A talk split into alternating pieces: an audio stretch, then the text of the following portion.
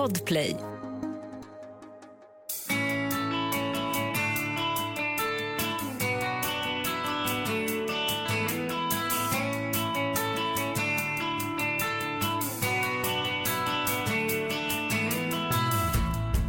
Känner du igen dig i det här? Det känns som att huvudet är på väg att sprängas. Hela dagen har du suttit i möten, svarat på mejl, pratat i telefon och första instinkten när du kommer hem är att sjunka ner i soffan och scrolla sociala medier. Men säg att du ändå lyckas motstå frestelsen och går ut istället. Kanske till en park eller en skog i närheten. Först känns ju allt trögt förstås, men så tittar du upp i lövverken och lyssnar till vinden. Är det inte ändå något som händer? Känner du hur dimman i skallen lättar? Jag heter Anders Wallensten, är läkare, folkhälsoexpert och författare till boken Hälsogåtan. I den här podden handlar det om hälsa ur det breda perspektiv jag tänker att vi måste ha. Jag tänker att det finns sex nycklar vi behöver för att lösa hälsogåtan och en av dem är vår omgivning, den miljö vi lever i. Så därför har jag bjudit hit Linda Åkerberg som har stor erfarenhet av att röra sig i vildmarken.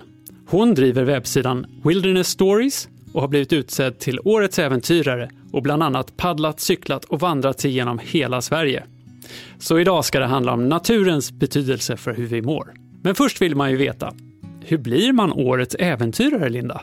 Oj, man eh, kommer på en eh, idé, en utmaning om någonting som... Eh, Men jag tror det här att göra någonting som ingen har gjort innan och göra någonting som man själv inte har gjort. Det är väl kanske det som för mig karaktäriserar ett äventyr lite grann. Eller i alla fall att gå utanför ens, ens gränser och prova någonting som kanske ingen annan har gjort. Just det. Och i ditt fall var det här kanske var det en del av Sverigeäventyret som blev just Årets äventyrare? Ja, precis. Ja. Det var det som, eh, som gav mig den titeln. Ja, just det. Kan du inte bara berätta lite mer om det? För det är ju någonting som är absolut eh, relevant för alla oss som bor i Sverige att vi har ju en massa spännande vildmark och annat runt omkring oss. Ja, men precis. Jag, eh, jag hade varit mycket utomlands då eh, under några år och kände att jag ville upptäcka Sverige. Eh, och i friluftssammanhang så är det väldigt mycket snack kring just fjällkedjan. Och det jag kände att jag ville göra var att upptäcka hela Sverige och se liksom hur det skiljer sig från söder till norr men också från väst till öst. Så att jag bestämde mig för att jag skulle ta mig från Smygehuk nere i Skåne upp till Treriksröset och dessutom passera alla landskap längs vägen. Eh, och just det var det väl ingen vad jag vet som hade gjort eh, tidigare. Och så göra det för egen maskin då. Och vad var din eh, känsla efter att ha gjort det här? Och vad var tankarna? Liksom? Vad var det som du upptäckte nytt genom att göra det på det sättet? Eh, nej men det var en häft, jättehäftig resa såklart. Mm. Eh, och det gör ju någonting när man färdas så långsamt genom naturen och får liksom, alltså jag fick ju verkligen lära känna den och mm. kunde se liksom från dag till dag hur den förändrades beroende på vilket väderstreck jag, jag tog mig. Så att, ja, men det blev verkligen en, en eh, ännu tajtare kompis. Mm. Jag antar att du fick en annan känsla för Sverige. Var det någon takeaway? Jag menar, när du har sett så mycket, många av oss har varit, gjort liksom mm. nedslag här och var, men det som var unikt var ju att du faktiskt täckte in hela. Ja, Ja, men det, alltså det är mycket. Också kan man ju se hur mycket människan har satt spår mm. där vi har levt och kanske förstå varför människan har valt att bosätta mm. sig på vissa platser mm. eh, och kanske inte så mycket på andra. Så det är väldigt spännande. Alltså när jag tar mig igenom ett naturområde oavsett vart det är nu i Sverige så kan jag ju liksom se lite grann vad som har hänt där, varför det ser ut som mm. det gör. Men Linda, du är äventyrare och vi kanske ändå ska få lite mer bakgrund. Vad, vad är det häftigaste du har gjort om man tänker? Oj, alltså jag tycker nästan allt är häftigt på, på sitt sätt. Det liksom behöver inte vara riskfyllt eller långt eller långt bort eller sådär. Eh, men det första jag gjorde, eller inte det allra första, men det första liksom ordentliga äventyr jag gjorde var 2016. Eh, Då åkte jag till USA för att vandra en, en led där som heter Pacific Crest Trail mm. som går mellan Mexiko och Kanada. Och det var ju jättehäftigt. Dels är det en fantastisk led den är 428 mil lång, så att det tar sin lilla tid att ta sig igenom den.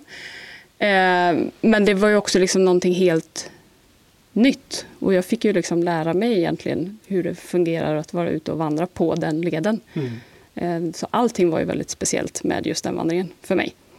Du driver också en sajt som heter Wilderness Stories. Precis. Kan du berätta lite mer om den och hur du jobbar idag? Ja, jag startade ju den eh, sidan i samband med att jag åkte till USA. Eh, och det här var då 2016, jag startade, började väl jobba med den 2015. Då fanns det inte så mycket info om vandring mer än liksom de här friluftsbutikernas egna hemsidor där allting liksom var såklart för att man skulle köpa så mycket grejer som möjligt. Eh, så att jag kände att det fanns ja, en saknad utav det. Så att jag ville bygga upp den här hemsidan från ett, mitt perspektiv, jag som inte visste hur man skulle göra, vad jag hittade för, för svar på hur börjar jag. Eh, och sen har liksom tanken med den varit att allting som jag lägger upp där ska ha någon nytta i sig, att man kan ta med sig någonting därifrån till sitt eget friluftsliv. Eh, sen finns det en del där jag berättar om det jag gör och liksom en del som jag kallar för stories som är mina specifika äventyr. Men även i dem ska det finnas information så att man ska kunna göra det själv om man blir sugen på just det. Mycket bra. Jag har faktiskt sett sidan och jag tycker den är väldigt snygg. Ja. Och det var mycket bra information där. Även ja, vad kul. För mig som även har varit ute en del. Mm. Men eh, om vi tar en mer generell fråga då. Vad, vad, innebär hälsa för dig? För den här podden handlar ju om hälsa och hälsa kan vara lite olika för olika personer. Hur skulle du säga? Ja, det är väl såklart ett, en, ett välmående. Eh, både fysiskt men också väldigt mycket mentalt. Att eh, det är ju lättare att vi känner hur vi mår mentalt snarare än hur vi känner att vi mår fysiskt. Du menar att eh, kroppen inte säger ifrån lika tydligt som Ja, inte lika direkt. Ja, men precis. Mm. Eh, det är liksom, jag tror väl alla har väl känt hur det är att vara nedstämd. Liksom. Men det kanske är svårare att känna att man, att man har lite dålig kondition om man inte nyttjar sin kondition till exempel. Absolut, så är det. Men jag tycker att det hänger ihop väldigt mycket, det mentala och det fysiska. Mm. För mig handlar det ju inte bara om att må bra, skulle jag säga, med hälsa. Utan jag måste utmana mig själv. Alltså jag måste stöta på motgångar för att uppskatta mina medgångar.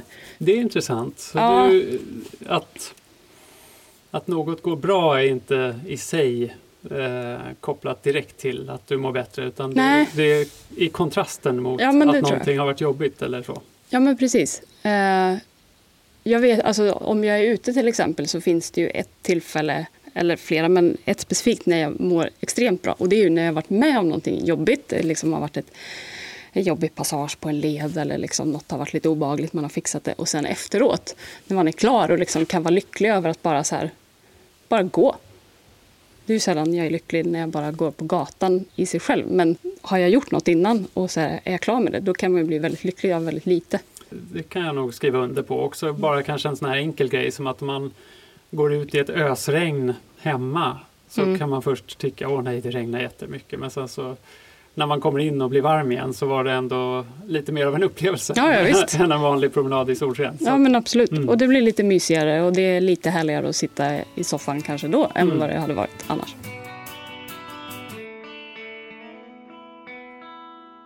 Vad gör du för att hålla dig frisk? Jag är ju aktiv i, eller väldigt aktiv ska man säga, i perioder. Eh, sen är man ju av naturen lite lat också. Så när jag kommer hem så blir det, dels är det väldigt mycket stillasittande jobb, liksom att bearbeta allt jag har varit ute och gjort eftersom jag då måste leva på det jag gör. Så då blir det mycket tid framför datorn. Så där gäller det ju för mig att se till att vara aktiv även då. Eh, Så att jag försöker ju röra på mig och, och hitta rutiner som gör att jag får in det i schemat. Så det är mycket kondition du tänker på då eller är det annat? Kanske senaste ett, två åren så har jag liksom försökt börja dagen med någon typ av fysisk aktivitet där jag ska komma upp i puls. Mm. Eh, Och jag tycker att det är väldigt skönt att göra det direkt på morgonen. Annars är, jag är sån som lätt fastnar i saker. Jag kan bli lite så manisk om jag håller på med någonting. Och så går klockan och så blir det sent och sen så måste man åka hem och så blir det inte av. Så att få börja dagen med att göra någonting då, har jag, då får man ju dessutom den kicken att så här, ja, men jag har faktiskt redan tränat idag. Klockan är sju och jag har redan 150 procent av min träning som ska göras under en dag har jag redan gjort. Det är ju superskönt.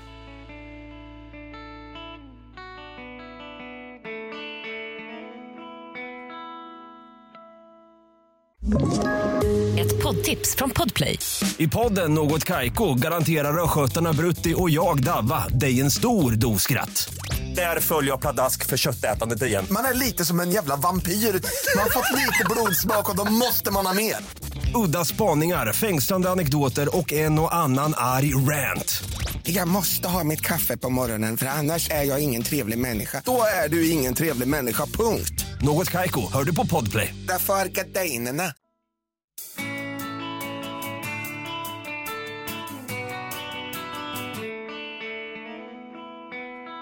Du har inte alltid hållit på med vildmarksäventyr. Vill du berätta lite om hur det började? Ja, alltså jag gjorde min första vandring midsommarafton 2015. Mm. Eh, då, alltså jag hade ju inget som helst intresse av att vara liksom ute, den typen av uteliv. Jag var eh, musikfotograf och eh, uteliv för mig var ju liksom att vara ute på krogen och långa nätter och tyckte liksom att så här, ja, men, vara ute som någon skogsmulle kändes inte speciellt tufft. Men eh, jag fick se en trailer för en film som heter Wild eh, med Reese Witherspoon som handlar om en kvinna som heter Cheryl Strayed som vandrar en del av den här leden Pacific Crest Trail och blev bara helt ja, men, förtrollad av det här och bara kände att shit vad det här verkar häftigt. Jag måste också göra något sånt här. Och så blev jag sådär manisk och började googla massa saker och tittade på filmen och kollade på dokumentärer och liksom läste på allt vad jag kunde. Eh, och sen kunde jag liksom bara inte släppa det. Så att, ja, några månader senare åkte jag, åkte jag dit. Och gick den här långa vandringen. Och vad, vad var det som hände i dig då? Egentligen? För att jag gissar att, jag menar, du uppenbarligen har du ju ändrat karriär efter det och, Ja. och, och sätt att leva. Så att det måste ju ha skett en, eh, någon form av transformation, tänker jag. Absolut. Eh, alltså mitt liv ser ju verkligen inte likadant ut innan och efter den vandringen. Och jag är absolut inte samma person innan och efter eh, den här. Det har ju hänt liksom supermycket. Jag var ju innan en väldigt planerande person. Jag var också en person som var deprimerad i perioder. Ja, men fick lätt ångest, ville ha superkoll på saker och ting. Och liksom det här, jätterädd för att misslyckas, kände liksom mig ganska hårt hållen av mig själv. Alltså, och sen efteråt totala motsatsen. Det ger ett ganska stort självförtroende att känna att man kan klara, eller se att man kan klara sig själv i liksom mitt ute i vildmarken där det bara är jag som kan se till att jag överlever. Så att fixa det, oavsett om man stöter på björn eller om du ska över en, en strömmande fors och fixa det, det ger ju liksom en otrolig boost för, för självförtroendet. Gick du själv där då eller var det med andra? Jag åkte dit själv. Sen är det en ganska social. Alltså det är många människor som går den. Och framförallt eh, en bit, en, en femtedel in ungefär, så kommer man till Sierra Nevada-bergen där du går upp på lite högre höjd. Det är mycket pass som ska över, men framförallt mycket just forsar som du ska igenom. Så där brukar man teama upp med några andra för att det ska vara lite mer säkert. Just det, det kan jag förstå. Och skulle du säga att det var ensamheten eller naturen eller eh, själva prestationen? Eller vad, vad var det egentligen som förändrade något i dig? Jag hade ju inte sett mig som en aktiv person innan. Eh, jag har, mina föräldrar är båda gamla handbollsspelare på så här elitnivå. Men jag gjorde väl någon typ av revolt mot det där och tyckte att så här, sport och sånt det var liksom så långt ifrån mig det bara gick. Eh, och jag var inte speciellt bra på det i skolan och var sån där som alltid blev vald sist och hej och. Eh, men där fick jag ju liksom någon revansch på det. Så här, shit, jag är ju visst stark och jag kan ju visst göra saker. Så att det är mycket det, alltså det Ja, men jag kände att jag ville, det gjorde, hade ju gjort så mycket positivt för mig så jag ville ju liksom få andra att känna att testa att gå ut och vandra i skogen. Det är inte så farligt. Så här, se på mig.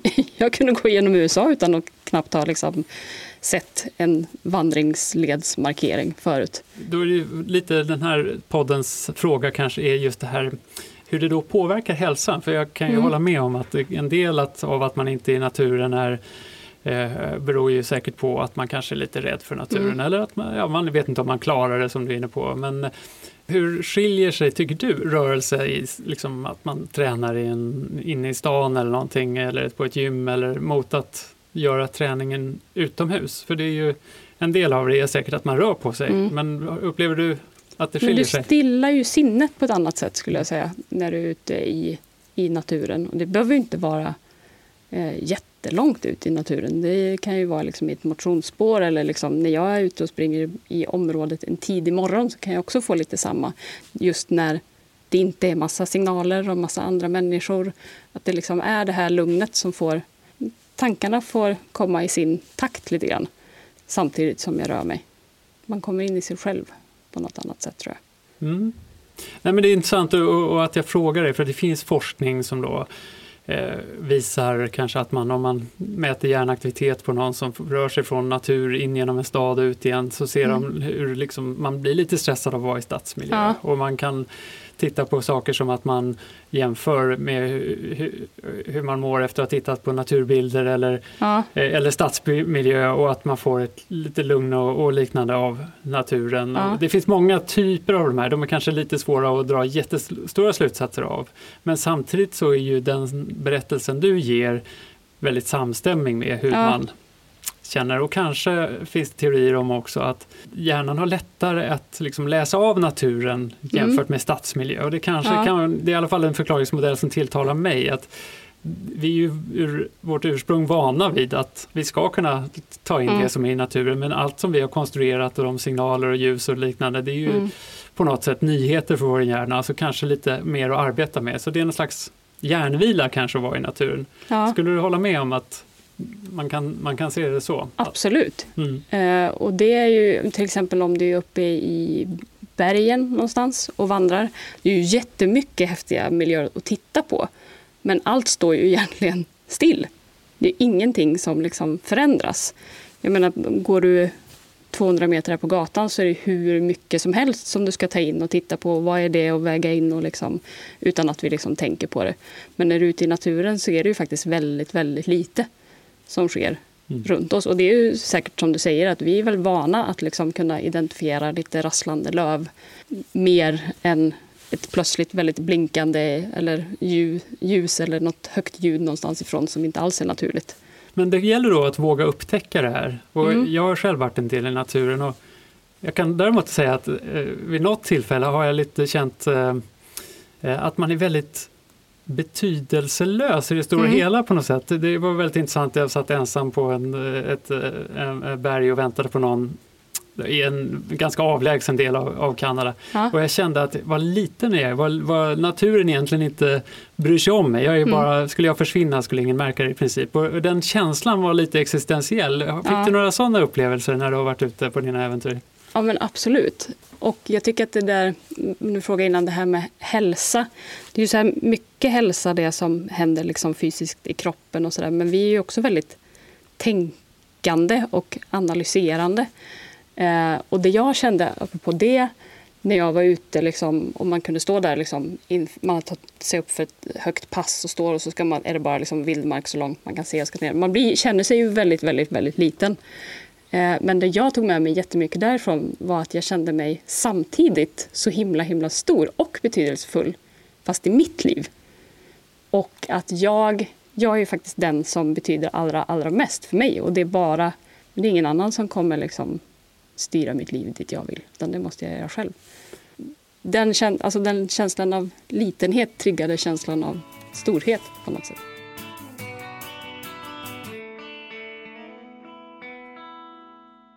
Du har ju fått många positiva erfarenheter av det här och jag förstår att du nu har börjat hjälpa folk att komma ut i naturen. Mm. Inte bara genom att tips, ge tips på din webbsida utan att du ibland är ute och gör. Kan du berätta varför du engagerar dig? Vad tror du att du kan göra för folks hälsa?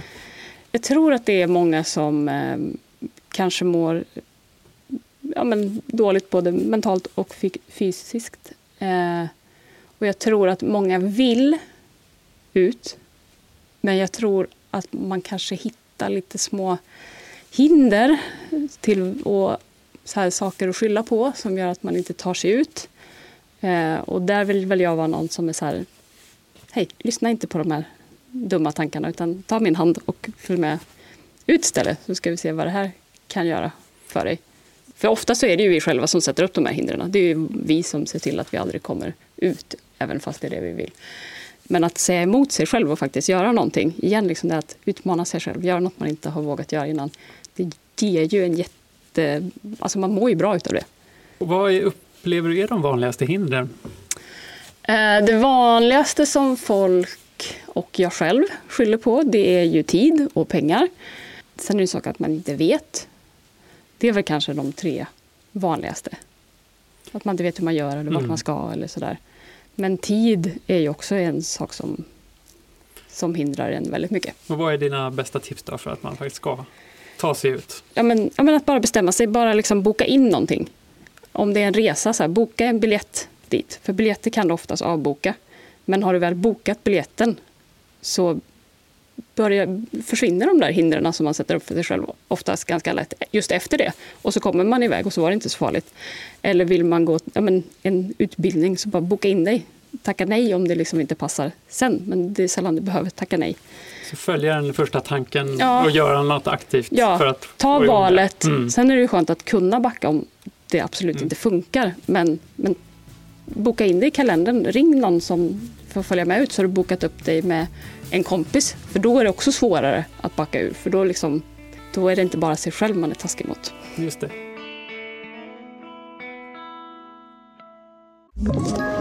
Ett poddtips från Podplay. I fallen jag aldrig glömmer djupdyker Hasse Aro i arbetet bakom några av Sveriges mest uppseendeväckande brottsutredningar. Går vi in med hemlig telefonavlyssning och, och då upplever vi att vi får en total förändring av hans beteende. Vad är det som händer nu? Vem är det som läcker? Och så säger han att jag är kriminell, jag har varit kriminell i hela mitt liv men att mörda ett barn, där går min gräns. Nya säsongen av Fallen jag aldrig glömmer på Podplay.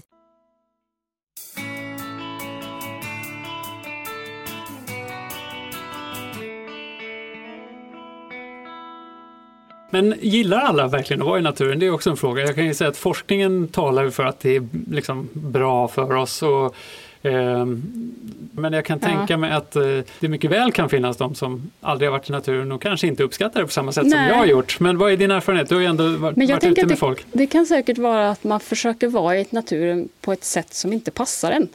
Att man följer med någon på en eh, övernattning i fjällen fast det bara regnar och det är jättejobbigt och man har fel grejer så man blir blöt och så får man bara en jättedålig upplevelse. Eh, det är inte så kul. liksom det, då vill man ju inte ut igen och då, då har man ju bestämt sig någonstans att jag tycker inte att det är kul. Men får man vara ute och göra någonting som man tycker är roligt jag skulle nog tro att de flesta mår bra att vara ute och att det liksom är bekvämt, att du inte fryser, att du inte är, liksom är blöt eller har skavsår eller sådär. Att man liksom, Lagom utmaningar. ja, Mm. precis. Inte tar sig vatten över huvudet kanske det första man gör. Men det gjorde ju nästan du kan jag säga. ja, eh, men eh, jag tycker ju att det är lite kul att göra det. ja. Okej, så det kan vara en personlighetsfråga också. Ja, ja men precis. Så det är liksom någon som... Mig skulle det vara jättekul att dra ut på något sånt lite galet. Men är man inte en sån person, då är det ju jättedum idé att ta med den personen ut på något sånt. Ja, alltså en del av dina äventyr har ju säkert varit lite riskfyllda eh, kan jag tänka mig. Vad, är det så att du söker risken lite eller faran lite också i det? Du har sagt att du uppskattar om man har klarat av någonting så Mm. det kräver ju en viss utmaning. Men eh, berätta. Ja, men jag tror att det där är lite grann en myt om äventyren. För att en äventyrares eh, jobb är ju egentligen att se till att äventyren blir så säkra som möjligt. Du ska inte gå så långt utanför liksom, komfortzonen att du riskerar liksom, ja, men, att inte komma hem igen. Utan ofta så är det ju ett mål som man sätter upp, ett, toppen av ett berg, liksom vandra en led eller ja, men, ta sig ut några timmar. Och då gäller det ju att liksom göra det på ett sätt så att du når det målet. Inte så att du liksom förolyckas på vägen dit. Så att eh, för mig är det ju inte alls risker. Sen så måste, kan det ju vara, jag kan ju göra ett, ett mindre äventyr som bara är några timmar i skogen hemma, men att sätta upp, att pusha någon annan gräns, alltså göra en övernattning ja, men utan tält till exempel och testa hur det är under säkra förhållanden. För att jag kanske vill använda mig av det på ett senare större äventyr. Det är ju liksom, det finns ju olika nivåer av risker. Tycker du att det finns en poäng med att det ska vara riskfyllt? Inte just riskfyllt tycker jag inte, Nej. men att det ska vara utmanande Mm. finns det ju en poäng med. Så det kan inte bara vara skönt att komma ut i naturen? Jo, det kan det absolut vara också. Det kan vara jättehärligt. Eh, och jag tror att vi mår ju såklart jättebra av det också. Det finns ju, nu för tiden så har det ju kommit jättemycket så här typ glamping-ställen där vi sover i tält fast i liksom hästens sängar i jättefina canvastält men vi har havet precis utanför. Och det kanske passar den som, som inte vill vara ute och göra samma sak som jag gör. så att, eh, men just, eh, jag tycker ju att utmaningen är en väldigt fin del i det som får väldigt mycket mentala fördelar. Inte bara den, de fysiska fördelarna och de fysiska fördelarna som påverkar det mentala, om du är med på jag, Mm. hur jag tänker. Utan även liksom där våra tankar eh, mår ju väldigt bra av att utmana oss. Ja, det, jag, jag, kan, jag förstår absolut hur du menar.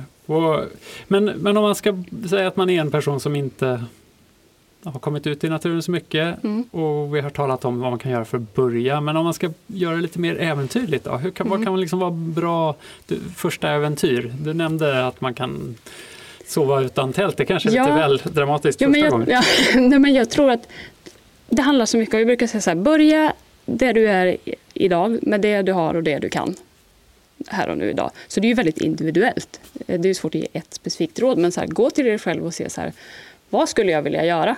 Som känns som att, jag brukar, mina äventyr är sådana som jag känner så här, gud vad häftigt om jag skulle kunna göra det där. Jag vet inte om jag kan, men det borde inte vara omöjligt. Då brukar jag gå igång på det. Och det kan man ju ta hem till den ovana, sugna vandraren också. Att så här, om jag skulle tycka att det var häftigt att gå igenom den här nationalparken som ligger fem mil bort. Varför inte börja där då? Och boka in den turen dit och ta sig, ta sig an den utmaningen. Jag vet att du har också kanske hållit på lite med sån här bada, kallbad Mm. och sånt. Det finns lite andra naturupplevelser som inte handlar om att göra en prestation eller Mm. eh, ja, det kanske och för är en prestation men håller du på med det? Eh, ja, det har jag gjort. Eller jag började förra vintern, som många andra. Eh, Det är ju en rätt extrem naturupplevelse kan man ju Ja. säga för att den är ju Ja. väldigt intensiv. Mm. Eh, om vi pratar om att gå ut i ett ösregn så är ju Mm. det en Ja. mild version och så här är då att gå all in och gå Ja, ner i kallt vatten. Ja, men jag tror att det är också ett sånt här ja, men typexempel på vad det gör med en att gå utanför ja, men den här komfortzonen och utmana sig. För att det är ju aldrig bekvämt att gå ner i liksom fyragradigt vatten. Det är ju jättejobbigt. Och du måste gå in i dig själv och liksom bestämma över kroppen. För kroppen vill ju bara skicka dig rätt upp ur det där vattnet. Den vill ju inte alls vara där. Så där måste man ju verkligen ta kommando. Eh, och det kanske är något som, det kanske är därför det har blivit så populärt. För det är ju, ja men det kanske inte är så många som gör det, alltså säger emot sig själva så hårt. Liksom. Eh, så jag tror att det finns ju mycket så här, jag har försökt kolla lite grann, det finns ju inte så jättemycket forskning, vad jag har sett i alla fall på just kallbad, även om det sägs att det har väldigt positiva effekter på kroppen, även fysiskt. Men just den här liksom mentala kicken är ju väldigt direkt att faktiskt ha klarat av någonting som är väldigt tufft.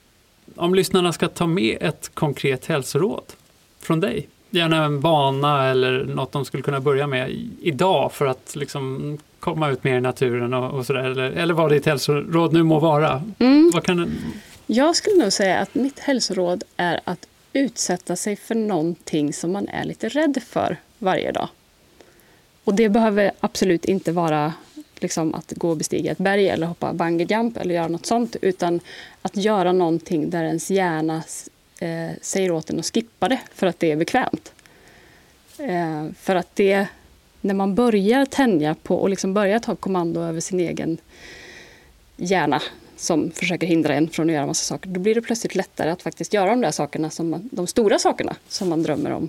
Kanske att, att ta sig ut på en, en kortare eller en längre vandring i det långa loppet nej, men det är väl ett jättebra råd just för att eh, det är väl det som kanske hindrar en från att börja och ta del av de hälsoeffekter man kan få av att vistas i naturen. Ehm, och eh, jag hoppas att ni som lyssnat faktiskt tar det tipset till er och kommer ut lite idag eller imorgon och eh, hittar på lite små äventyr för att må bra och också känna att ni växer som människor kanske.